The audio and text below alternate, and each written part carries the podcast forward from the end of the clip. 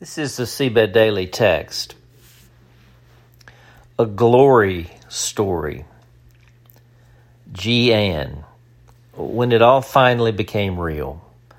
2 Corinthians 3 17 and 18. Now the Lord is the Spirit, and where the Spirit of the Lord is, there is freedom.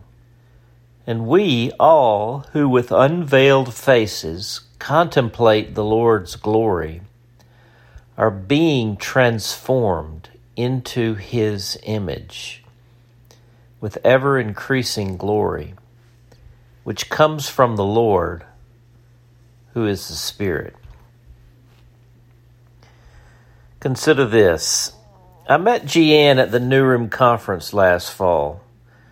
It turned out we were both eating a boxed supper alone at separate tables on site when I walked over to join her.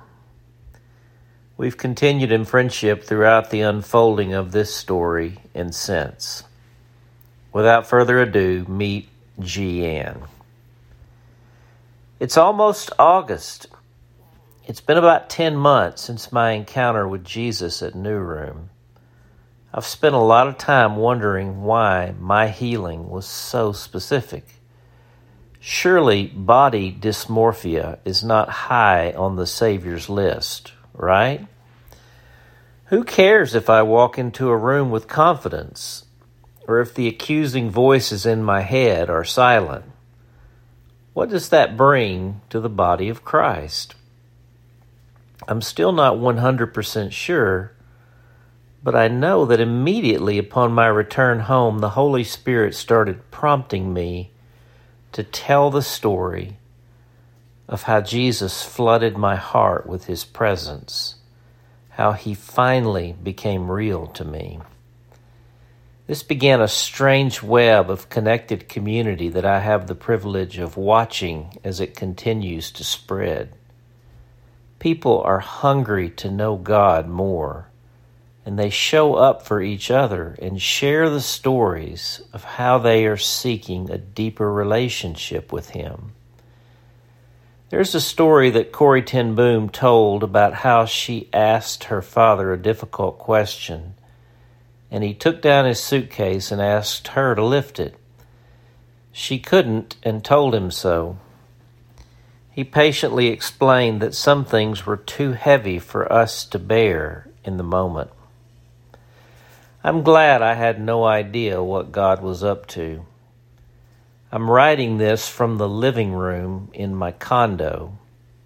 A year ago, I didn't have a condo.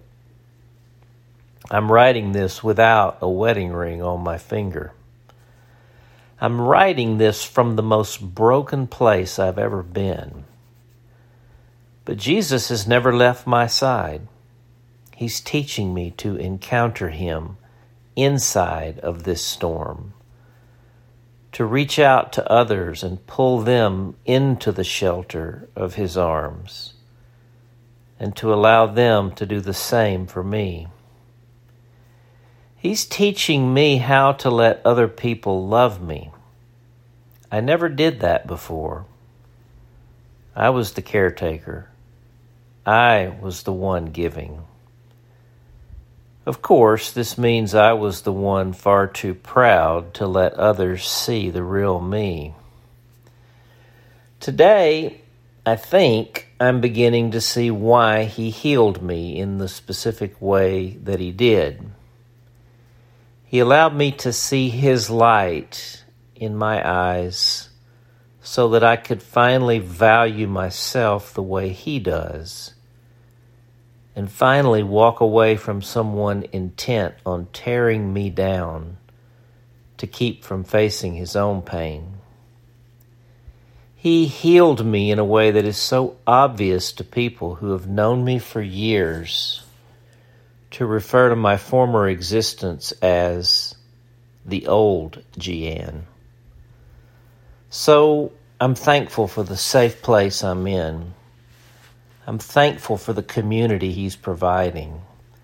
I'm thankful for the buckets of tears that I still continue to cry because He's been faithful to heal every hurt I surrender to Him.